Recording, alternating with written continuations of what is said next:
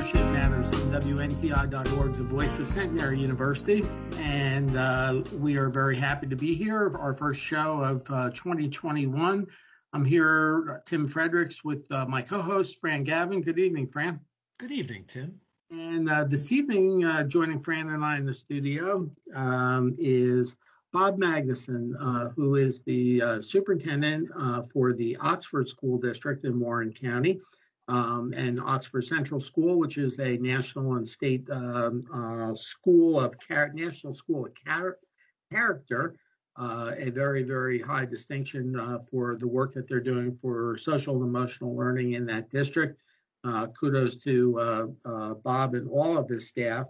But this evening we are going to be focus- focusing a lot on um, the um, legislation uh, that has come down the pike um, regarding all, everything that's happened during COVID in school. So, welcome to the show, Bob. Thank you. Uh, thanks, Tim. Thanks, Fran, for having me, and uh, good evening to everyone. Bob, maybe, maybe uh, uh, you can tell us a little bit about uh, your tenure um, and your work on the NJASA legislative committees, uh, just as kind of a, a, little background to our discussion on some of the uh, legislation and proposed legislation that we're going to be talking about. Sure, Tim. Thanks. We uh, I've been at Oxford uh, as a chief school administrator, uh, functioning as the principal and superintendent for since 2006. Uh, this is my 37th year overall in education, um, and uh, very fortunate to be one of three people representing uh, Warren County on the New Jersey Association of School Administrators Legislative Committee. Uh, we meet every other week.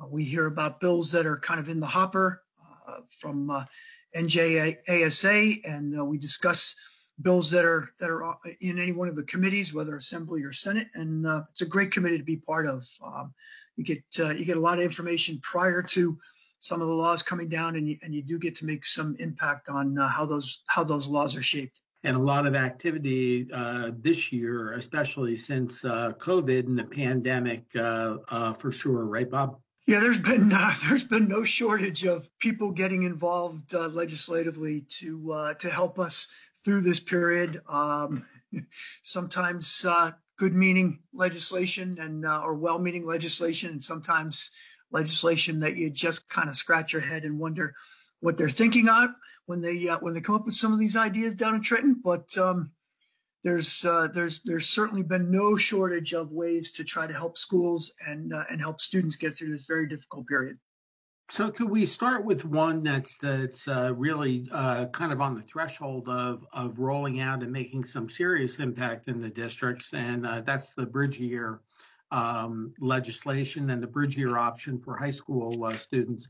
Can you explain that uh, for us a little bit? You know, um, you know, from your understanding of of what that legislation calls for.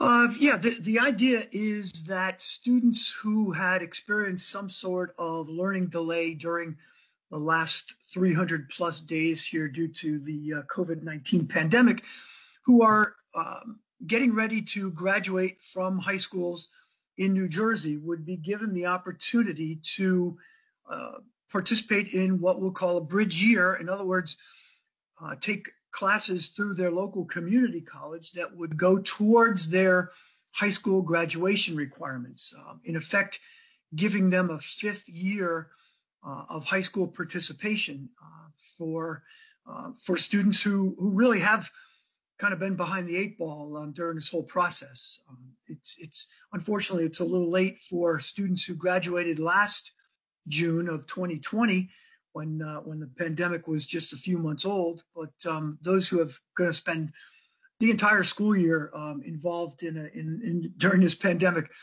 uh, could benefit from this particular legislation. But it does in effect give them a fifth year uh, senior status. So, so my understanding of the bill also is that it so it affects the uh, uh, the current class of 2021 but it's also available to the class of 2022. Is that correct? Yes, uh, students who are juniors uh, going through the same difficulties as their senior counterparts uh, would be eligible for this uh, legislation or for this fifth year status uh, for after their senior years as well. So it does does impact both years. The legislation is is written in a very interesting way. Correct me if I'm wrong, but it appears that the only students that are eligible would be those who are have already met their graduation requirements. It, it, did I read that correctly?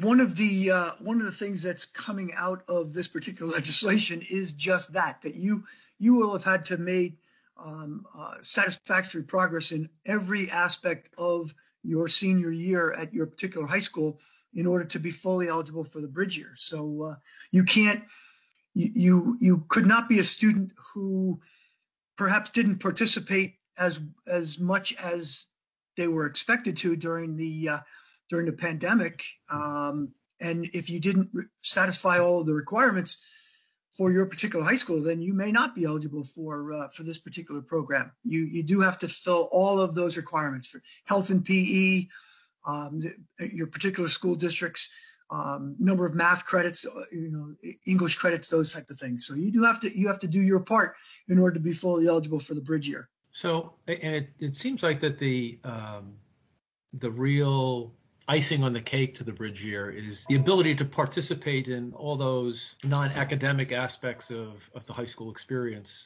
such as athletics or clubs, uh, going to the prom, things like that. And I, I guess that kind of pl- plays into that social, emotional kind of growth. Uh, is was that one of the the designed uh, goals of the legislation? Uh, yeah, for, uh, Fran, I, I, actually think that um, going back to when this was first put on the table uh, toward the end of the 2020 school year, uh, athletics was really driving the legislation for this particular for this bridge year. Um, I think athletics has kind of taken a back seat and uh, the legislation is truly focused on the academic side. Um, if in the process you happen to be a student athlete, or as you said, someone who wants to participate in uh, in, in a, in a club or activity, for example, student government, that would be one of the things that you could do as part of this uh, this bridge year legislation. Yeah, it seemed like uh, there were quite a few provisions in there that were very finely and specifically uh, honed in on uh, athletics in particular. But then, if as you go through the legislation, uh, the uh, the involvement with community colleges and um, the funding sources that are available and the ability to, to even take uh, a limited number of credits at a four-year university. Uh, I think it, it, looks like it, they clearly shifted the focus to education rather than co-curricular educational aspects.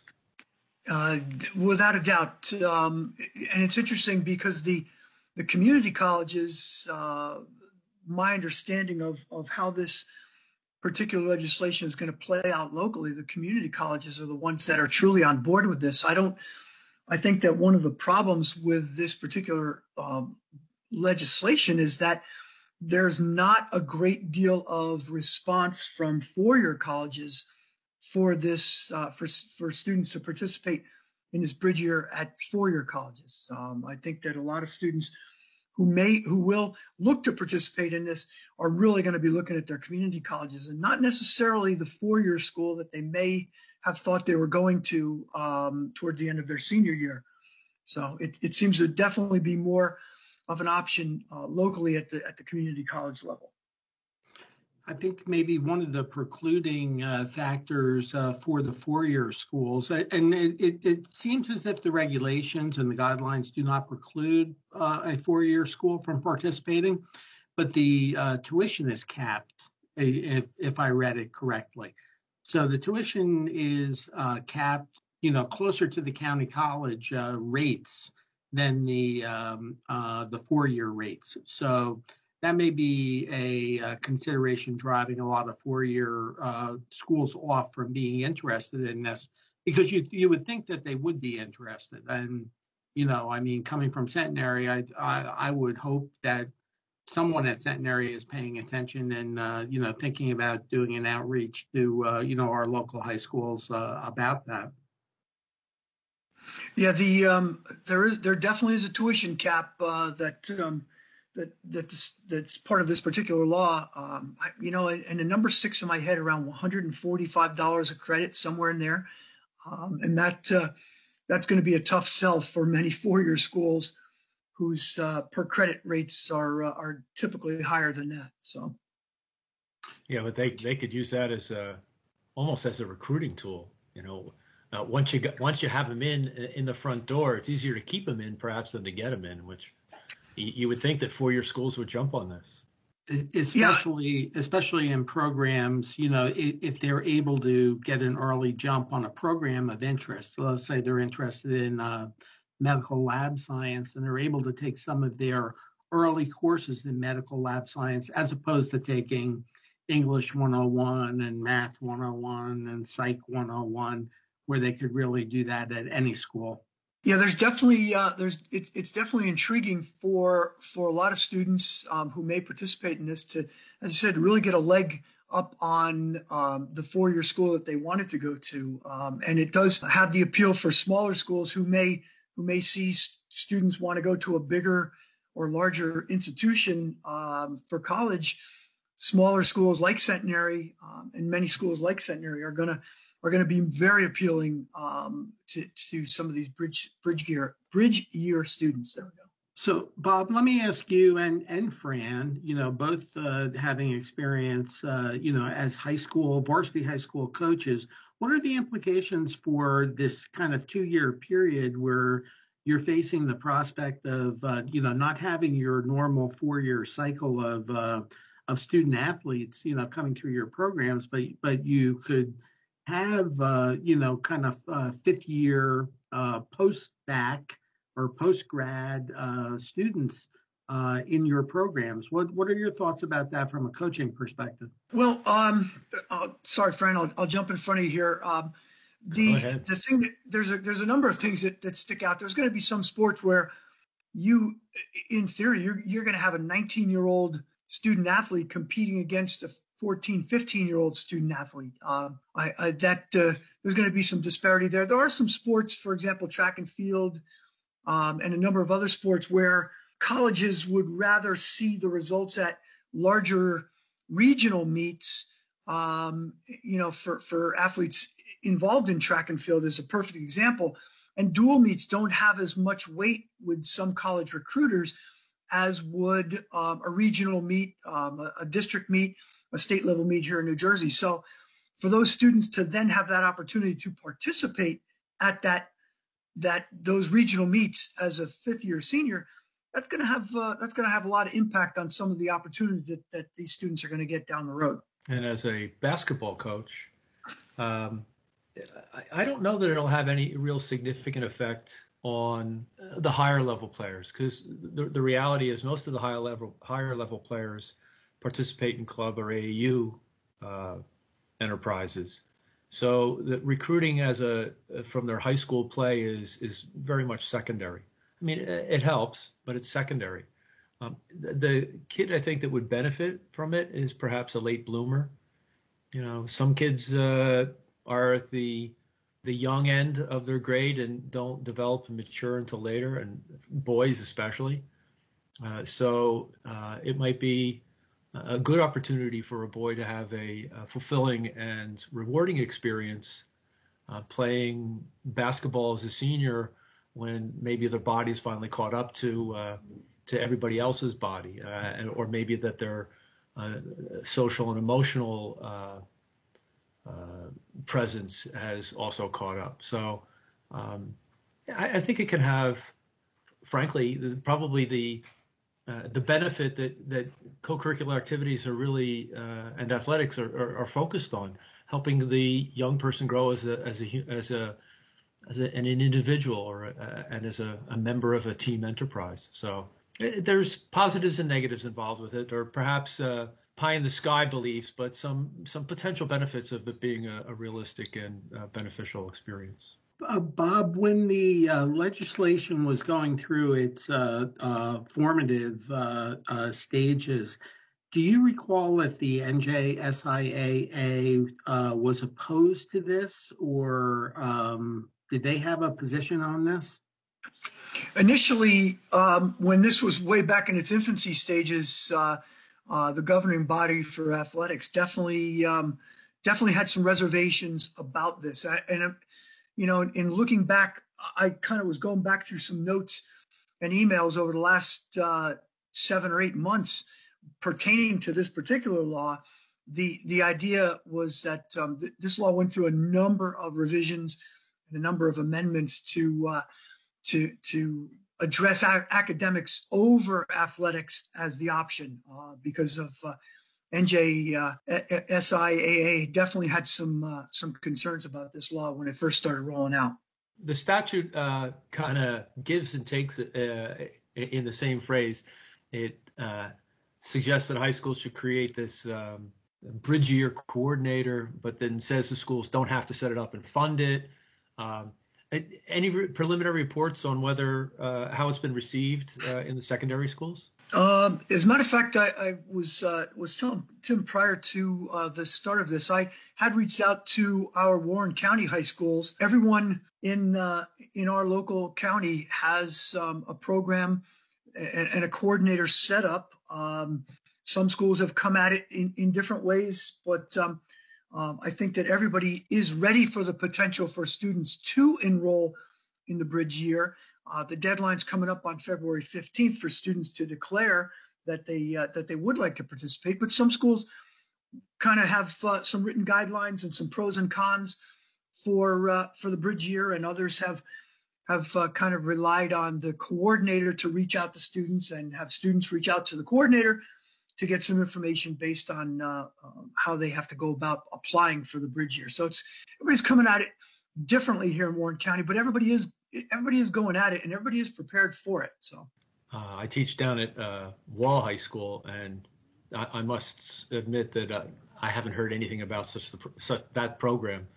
Um, but you know, in this day and age with uh, hybrid, virtual, in per- whatever is going on at the moment and sometimes sure. it's hard to keep up with what's going on. That's that's not really mainstream. Yeah, we do have, and I do think that um, you know, from my discussion um, and emails shared with with the county, I do. I don't think we're looking at a lot of students in Warren County, but the, the potential is there for for a few kids, um, a few students in each of the districts locally. Oh, that's excellent. This is a good opportunity to take a quick break.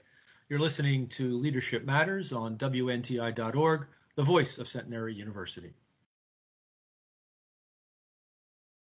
And welcome back to Leadership Matters on WNTI.org, the voice of Centenary University. Here in the studio with my co host, Fran Gavin, and our very special guest this evening, uh, Bob Magnuson, the uh, superintendent of the Oxford School District in Warren County, and uh, also the uh, legislative representative from the Warren County Association of School Administrators to the NJASA. Um, and we're talking uh, this evening about several pieces of legislation that will have an impact on the operation um, of schools moving forward as a result of some of the things that have happened during COVID. Prior to the break, uh, we were discussing a, a little bit about uh, the bridge year, well, a lot about the bridge year. But I do want to throw this out there to Bob uh, to see um, if he knows. Certainly, there are going to be costs that are associated with having students remain back in high school, uh, creating some type of system, whether it's just a stipend for a, uh, a bridge year coordinator or um, uh, something more elaborate than that. Um, who's picking up the tab for this? It uh, in in looking at the uh, the, the, legislation again, um, the cost the cost per credit is it is one hundred and forty five dollars per credit, um, and that would include all fees for students and students would be charged by the county college for uh, for these credits. Uh, there is a grant program that's set up, the Community College Opportunity Grant Program, and students could apply to the grant program for that funds. However, you know, practicality and and possibly the cynic in me says that school districts um, are going to somehow there's there's going to be some financial cost back to the schools if a student perhaps was on a free and reduced lunch list um, or was uh, struggling financially, uh, they may turn back to their local district for for funding in this particular program. But the but the legislation and the law, as it's as uh, Governor Murphy signed, does um, does have the county college charging the student directly for uh, for the credits. So, uh, for the students who are in the class of 2022, right? Uh, so that would be current juniors who are not yet done with all of their high school credits. They would be ineligible for this program just based on the fact that they have not met the um, um, all of the high school requirements.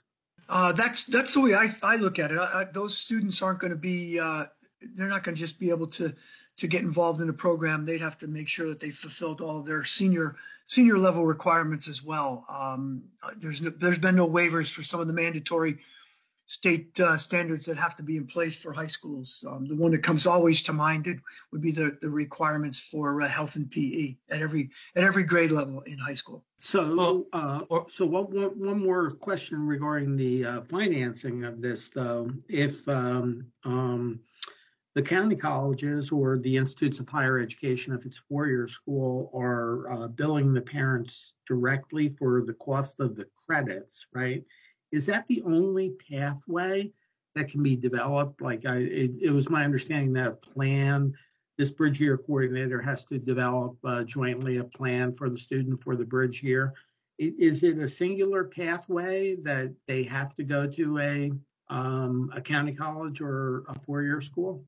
Um, you know, that's that's a great question, and and I and I'm going to say that um, I'm not hundred percent sure on that, but I do know that they have to have an indicate, uh, in, in effect, an ind- individual education plan uh, for this, and it has to be set up with the coordinator's uh, guidance and and in effect blessing uh, for each of these students. Um, some of the options that they might be available to uh, to participate in I'm I'm not going to profess to be an expert on that particular subject. So there, there has to be a cost uh, to this that's uh, you know uh, above and beyond tuition cost. You know, so if the bridge coordinator, let's say you have a, a high school of 250 seniors and 10% of the class, 25, uh, decide to uh, avail themselves of the bridge year. That's 25 plans that have to be developed by this bridge coordinator, right? So that takes time. Um, you know, it probably takes some resources of the school um, as well. It's going to be interesting. Fran, what do you think about that? Uh, I think it's it's an aggressive uh, approach to things, and then you run into a place like Hackettstown, which has um, a very robust uh, joint credit program with Warren County Community College. So kids are already getting college credits. So the question would become in that second semester where it's supposed to be all uh, college credits, uh, at the local community college, does do dual credit courses count? And Hackettstown's on a semester basis, so it kind of would dovetail very easily with that. Uh, the, the, legislation doesn't make it really clear, uh, but you're right. If if there's a handful of kids that come, you know, a real IEP basically, or the equivalent of an IEP would would take a, some uh, dedicated time by a, an educational professional and you know, you know how the state likes to get all the reports in. So uh, it's not like they would prepare a plan, write it down in a napkin, and say we're good to go. I'm sure there'd have to be some sort of filing.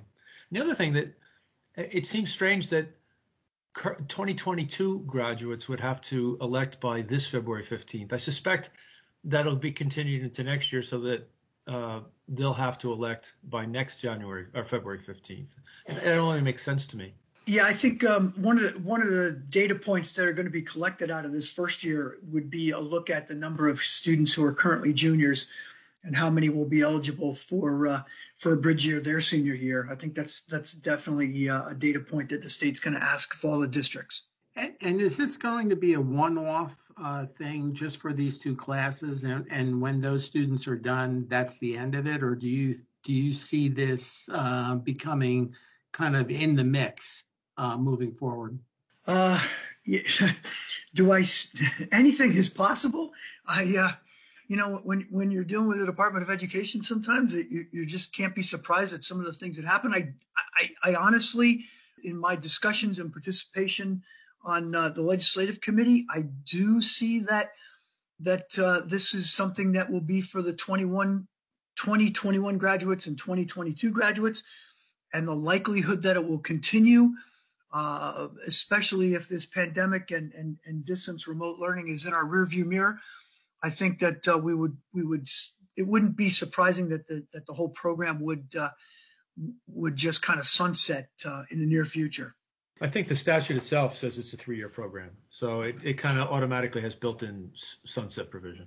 Kind of interesting though, Fran, isn't it that they just kind of, you know, pick a line to draw that, you know, well, this has definitely affected this year's seniors and this year's juniors, but maybe not so much the sophomores and freshmen. Well, I think uh, Bob pegged it. Uh, this was originally uh, all driven by athletics, and the you know with the cancellation of last spring in in its entirety, all the spring sport athletes were deprived of a year, and then you know it's not like this past fall and uh, right now the current winter has really been a, a robust schedule.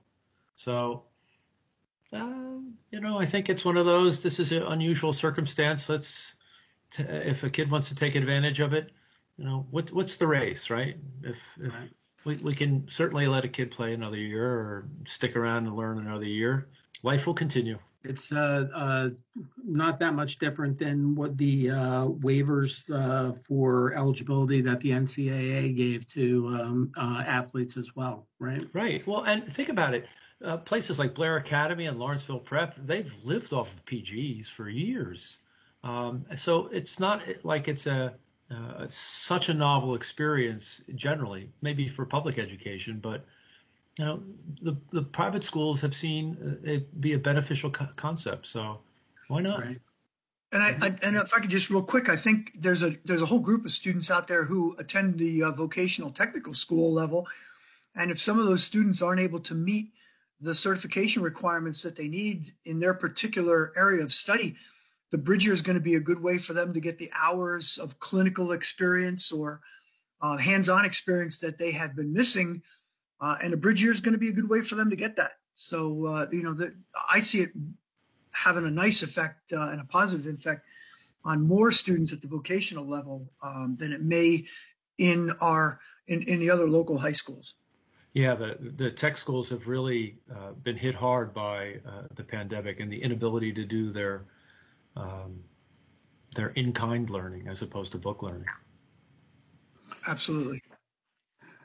Well, uh, the bridge year certainly isn't the only uh, piece of legislation that has, is uh, coming out and uh, being considered. Uh, we have two other uh, proposed bills that are before us now, Bob, and I, I, was hoping that we would be able to talk about it a little bit. The um, uh, Lampitt bill and the the Ruiz bill out of the Senate.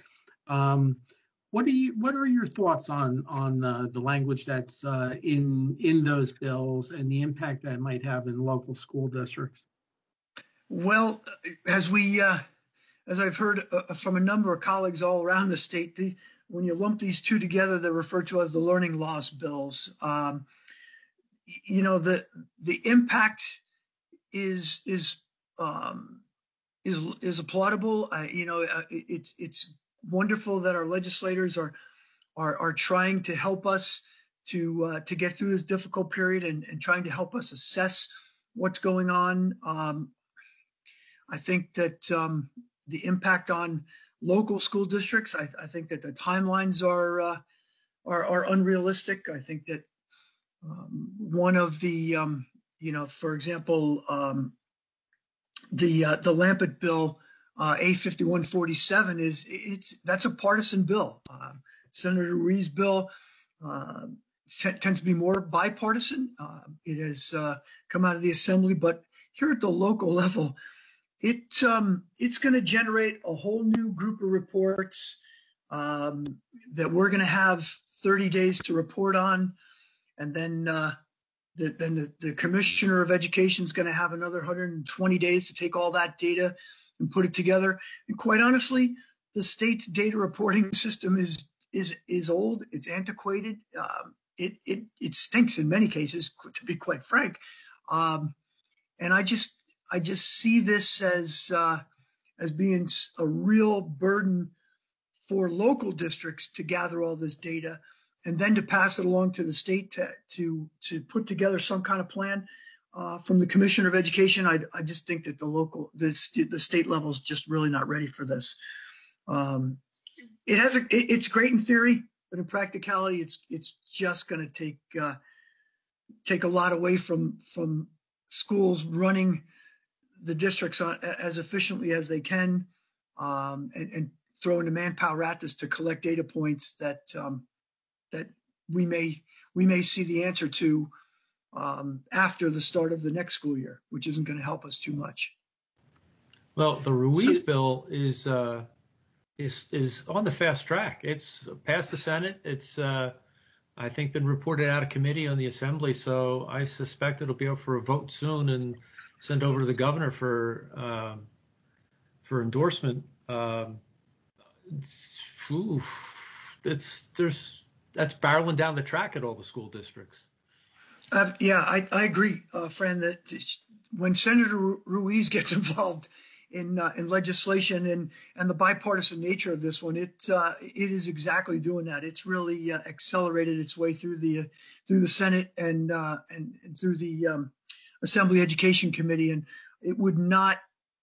it would really not surprise me if in the next couple of weeks, maybe even by the end of February, that this thing has come out and um, and, and, could be headed to the governor here um, before uh, the end of February, maybe into early March. With all of the the various and diffuse uh, assessment um, um instruments that that districts use, there, there is no consistency uh, from one district to another about how they're going to measure this. Um, how, how is that going to get reconciled?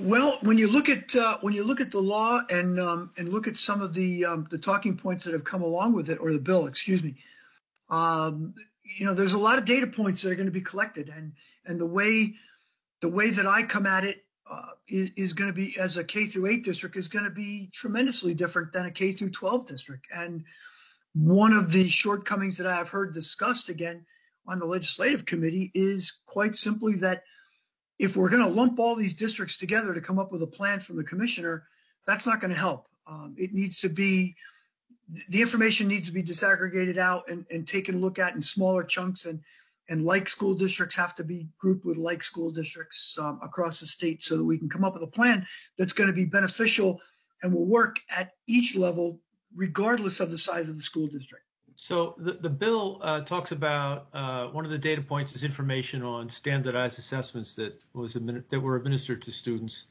in this past fall, um, but it doesn't say what information you're supposed to submit. Uh, what, what are they looking for? Do we is there even an idea of what they're looking for?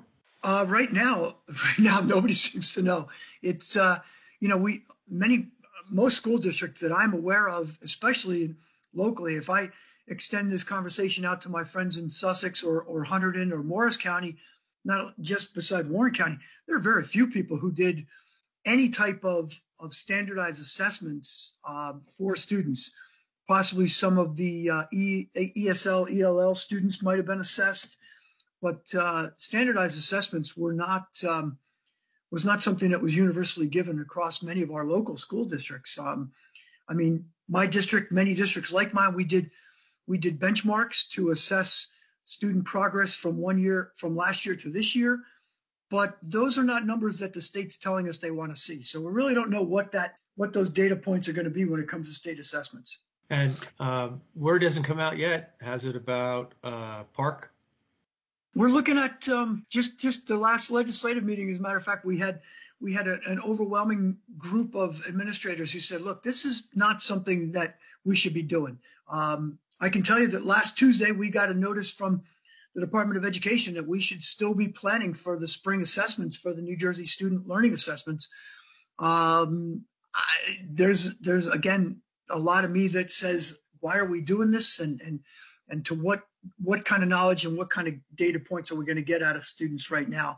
Um, what we're also being told is that the new administration at the federal level will have something coming up here um, very soon that will definitely uh, handle and and, uh, and and deal with the, the assessment level here at the state level.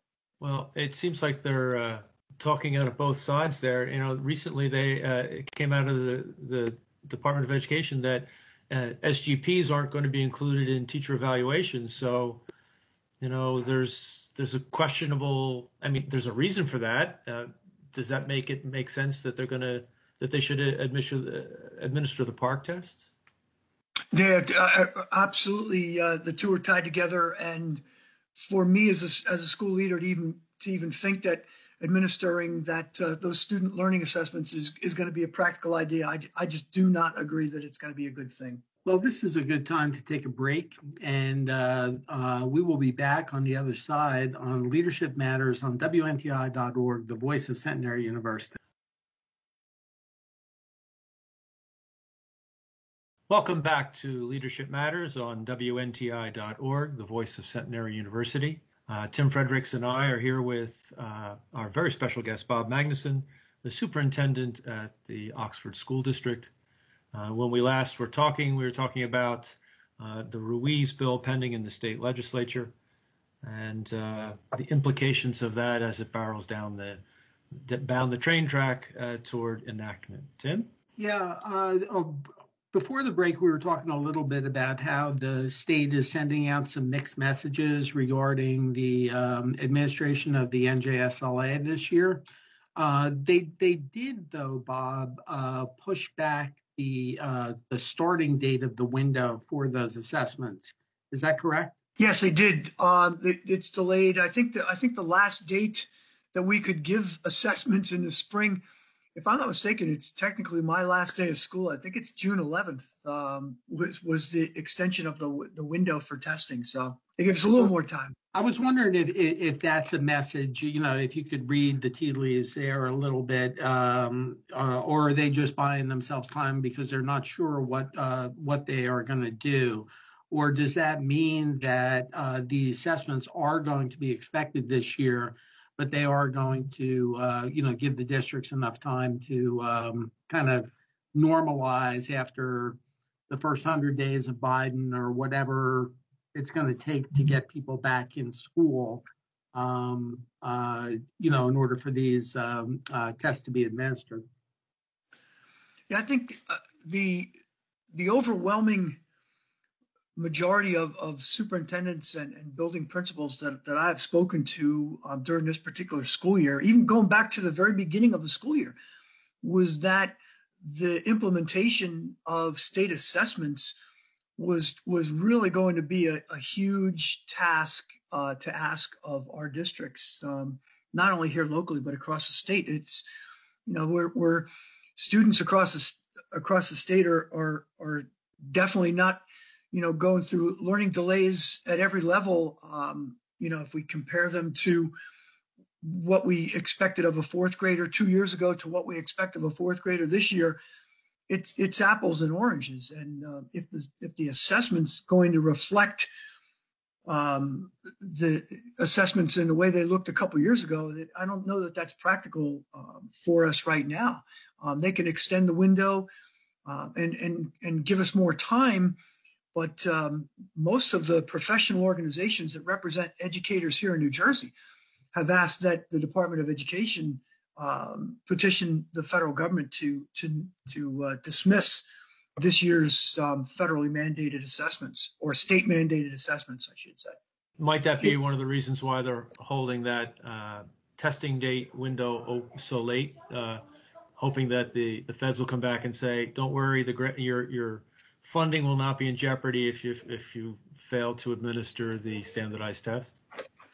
Yeah, I think that uh, that that's definitely the uh, the precipitating factor for for holding off on this. Um, it's good that you know it's good that they reminded us that, that we should be prepared were it to happen. Um, but I I just um, I think that it would be um, a good idea if we gave it another year off from uh, state assessment because most most districts um, will will have all, a number of benchmarks, uh, whether it's primary grade reading scores, uh, middle school you know assessments in language arts math and science and, and at the high school level. Um, most districts are assessing their students and if there are readily available um, benchmarks assessments that we're using and if we can tell the state and show the state that we're using them in a, in a prudent and, uh, and, and good process for assessing our students who are in our buildings then I those should take uh, those should take um, uh, you know, they, they should be used as opposed to the state uh, the state assessments that are really just going to have some difficulties.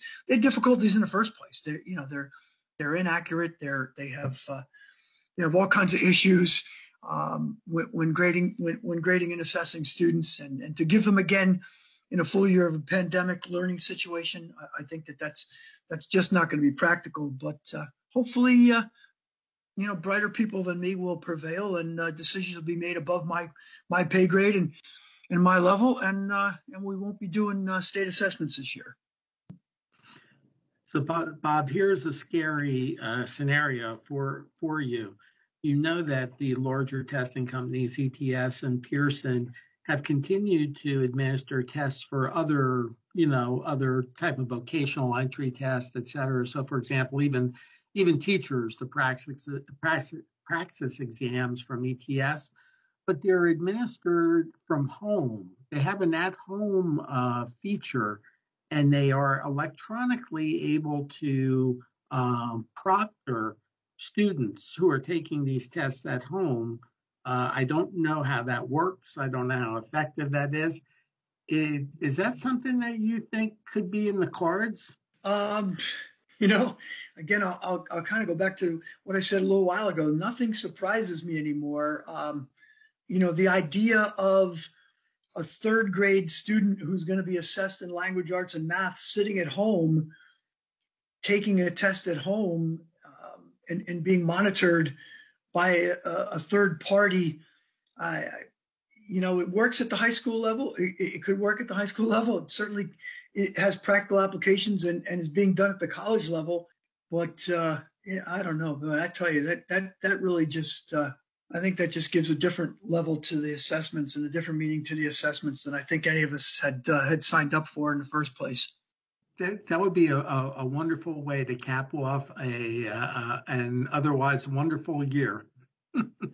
yeah, I think we, you know, again, just to to see a third grader sitting there, um, knowing that you know they're being monitored, and uh, you, you you know, look, if I had, if I had a third grade student, I'd be in the room with them. I would be making sure that they were not nervous, not apprehensive about taking it and trying to do their best. And probably just far enough off screen, maybe, uh, you know, as, as a lot of parents would, just to make sure that their students are not going to suffer or, or go through some kind of social and emotional difficulties while taking that type of test. It's hard enough when they're in person uh, to, to take that test, let alone to have it monitored um, while they're sitting in their living rooms. I just you know the concept of uh, of learning loss is kind of uh, interesting and something I think that we should talk about now uh, as well. Um, you know, when when we're speaking about learning loss, it's almost as if somebody's got a leg up on us because of this particular pandemic and our inability to be in schools the way that we normally are. Um, yet everybody in the world not just the country, but everybody in the world is going through the same thing. So where's the loss? One of well, one of the I mean, I agree with you totally, Tim. I think that um, if we compare and uh, uh, you know that that fourth grader grader that I was talking about before, if we compare that fourth grader today with a fourth grader from two or three years ago, that's just not fair to to today's fourth grader. Um, if we expect them to be functioning and, and achieving at a level that we did from our fourth grade a couple years ago. That's not fair. Uh, the difficulties come in when when you're talking about connectivity issues, uh, when you're talking about uh, students not having the devices that they uh, that they need to to really be as productive as they could possibly be. Um, you know, we're we're in rural North, you know, northern New Jersey, and the connectivity that we have it here in, in Oxford with our families or in any one of the towns is is different than it is just going over into Morris County where they may have three, four, five times the bandwidth that are available to our students. Um, it's it's uh, there's a connectivity issues there, and that has a that has a dramatic impact on on students' ability to do homework, um, the the uh, the effectiveness of their homework and their schoolwork. I think that um, I think there's a real problem uh, when it when it comes to connectivity, and it does it would um, have a, a, dramatic impact on learning, and uh, you know, but there's going to be some students in this area who are going to have the ability to learn at a different rate than some of our urban um, students here in New Jersey. Uh, so, you know, there is going to be a loss. I think the majority of them are, going to be on the same you know the same boat and in the same discussion. Their more their learning is more delayed than it was compared to previous numbers, but there's still going to be a loss um, when we compare students from one part of New Jersey to another part of New Jersey. Well, on that, uh, the Lampitt bill, doesn't it uh, kind of target those areas where uh, where the financial resources might be such that it, it, it does uh, provide uh, an impediment or an obstacle to remote learning, and and and hence they're, they're going to try and funnel money that way. That could be not only inner city areas, but could be rural areas too. Yeah, it, it actually, thanks for that. I mean, that really is one of the surprising elements of that particular legislation. When when I think of all the laws that have come across my desk in in my time at Oxford, um, this one has a lower percentage of uh, free and reduced lunch numbers. Um, in other words, we're allowed to or eligible in this part of New Jersey to apply for grants to help us pick up with any of that loss through, due, due to possibly connectivity and, and, other factors. Many times these these bills are, are created and, and grants are set up, and the free and reduced numbers are are not doesn't make the law or the grant eligible for many districts in this area. Um, the current Lampitt bill says that um, we would be eligible for grants if um, if we had 20% or more uh, students on the free and reduced lunch list, and um, we would also be available uh, or, or could get grant money available to us if we have never had summer programs for remedial uh, students, you know, to, to provide some remediation for students who have really struggled during this period. So there's a couple of factors in that law that I haven't seen in many, many other laws uh, previously uh, that make a lot of our local school districts el- eligible for this uh, or for these grant opportunities. Bob, do you, do you, are you hearing anything about any type of uh, additional help or relief that might be coming with the next round of ESSER through, um, um, you know, of course, from the federal government, but passed down to the state governments, but eventually to the schools? Have you heard anything about that? Yeah, that was one of um, Tim, one of the, the ESSER two uh, monies that are that have been released. Um, we've gotten a second kind of a second wave of of funding that uh, are is available to districts uh, for funds that uh, that we can use in many many different ways. I think the the debate going on currently in Washington um, between the Biden administration and, and the Senate and the House of Representatives, uh, there's there's a lot of money there. There's hundreds of millions of dollars for schools to continue doing what we did in some with some of our previous COVID nineteen relief bills. Um, so there's there's money that's there. Um, it just needs to get to us.